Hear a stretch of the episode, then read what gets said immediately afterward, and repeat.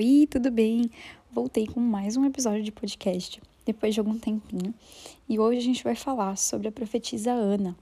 Essa mulher aparece em apenas três versículos da Bíblia, lá em Lucas 2, 36 a 38, num contexto em que Jesus estava sendo apresentado no templo. E fala assim: Estava ali a profetisa Ana, filha de Fanuel da tribo de Azer. Esta era já avançada em idade e tinha vivido com o marido sete anos, desde sua virgindade e era viúva de quase 84 anos e não se afastava do templo, servindo a Deus em jejuns e orações de noite e de dia. E sobrevindo na mesma hora, ela dava graças a Deus e falava dele a todos os que esperavam a redenção em Jerusalém. Eu separei alguns pontos para poder falar com vocês aqui sobre isso, sobre essa mulher, sobre esse contexto, sobre esses três versículos. O primeiro é a palavra fala que ela era profetisa, e nesse contexto, significava que ela proclamava a palavra de Deus. Ela era uma professora, ela ensinava sobre os mandamentos do Senhor. E a palavra usada para fazer referência às cinco melhores no Testamento, a palavra profetiza, é, em nenhum momento indicou que alguma mulher exercesse o ofício profético, mas sim que ela proclamava a palavra de Deus. Uns exemplos que eu posso trazer são Miriam, Débora, a esposa de Isaías, e enfim, primeiro ponto. Segundo, segundo ponto, fala que Ana era da tribo de Azer, ela era descendente da tribo de Azer. Azer era o oitavo filho de Jacó. E primeiro a gente precisa pensar no panorama histórico é, sobre o significado dessa tribo. Depois do, do reinado de Salomão, na época de Salomão, o reino se dividiu em dois. Do norte, onde dez tribos formaram uma nação independente, e no sul, que o Reino do Sul ele foi fiel ao trono de Davi. Foram duas tribos que fizeram parte desse reino, Judá e Benjamim. E a tribo de Azer, ela pertencia ao reino apóstata do norte, ou seja, eles não seguiam o Senhor. E por ela ser da tribo de Azer, a gente consegue ver a graça de Deus sobre ela. Ela é parte do remanescente fiel do reino do norte, porque nessa época alguns fiéis de cada uma das dez tribos eles migraram para o sul. Eles legaram terra, família, tudo. E isso a gente pode trazer como um símbolo da fidelidade de Deus. É, nessa, nesse contexto de Reino Norte e Sul, na maioria do tempo, os dois eram rivais. Judá ele teve alguns reis piedosos na dinastia, mas Israel só teve só contou na verdade com reis maus. Israel ela vai estabelecer o sacerdócio alternativo nesse contexto, né?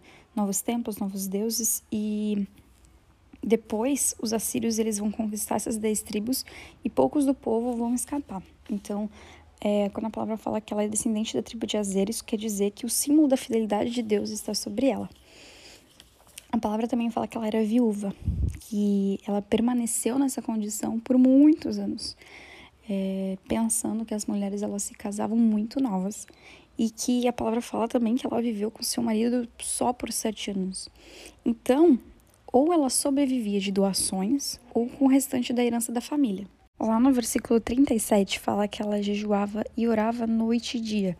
E isso a gente pode ver a retratação de uma vida e o ministério de Ana.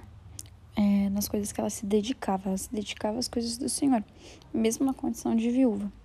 E também fala logo em seguida que ela não se afastava do templo. E eu acredito que isso seja no sentido literal da coisa. É, e falava que ela sempre podia ser encontrada lá e provavelmente ela morava lá também. Alguns haviam alguns apartamentos no pátio. A gente pode ver essa referência em Neemias 13, do 7 a 9. Então, ela fala que se dedicava a Deus e não se afastava do templo. E quando a gente fala em jejum, a, a simples ação de abster-se de alimento ela não tem nenhum efeito místico exclusivo sobre o que é espiritual. Tanto é que existem várias, é, várias dietas, né? Jejum intermitente, enfim. Mas quando a oração ela é acompanhada de jejum, isso vai revelar um coração que está tão envolvido em oração e tão desejoso pelo Senhor que a pessoa ela vai se abster de comer. Aí que está o verdadeiro valor do jejum. E ela fez isso por mais de 60 anos com a certeza que tinha conhecimento da promessa, né? E ela tinha conhecimento como a de Eva, na semente, que esmagaria a cabeça da serpente. como a de Sara também, que ia abençoar as nações de toda a terra.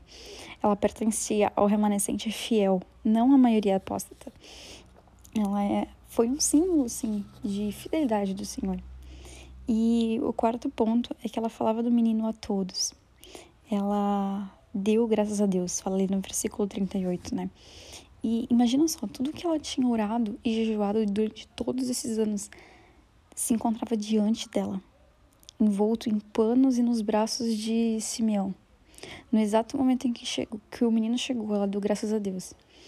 E a palavra falava, ela está num tempo verbal de ação contínua. Ou seja, essa mulher que passou tantos anos, na maior parte da sua vida, conversando com Deus, orando, jejuando, foi uma das primeiras e mais sólidas testemunhas de Cristo. E provavelmente, uma coisa que me tocou muito, assim, Ana, ela já estava morta quando Jesus começou o seu ministério, propriamente dito, né? E esse dia foi provavelmente o único dia da vida dela que ela viu o Messias, mas isso bastou. Ela não conseguia parar de falar sobre ele porque só ter visto o Messias naquele instante bastava. E isso foi uma coisa que me constrangeu muito. E Ana foi um símbolo de fidelidade do Senhor, foi um símbolo de oração, de jejum. E eu vejo que em apenas três versículos, Ana nos ensina tanto, sabe? Sobre persistência, sobre permanecer. E isso é muito, muito precioso.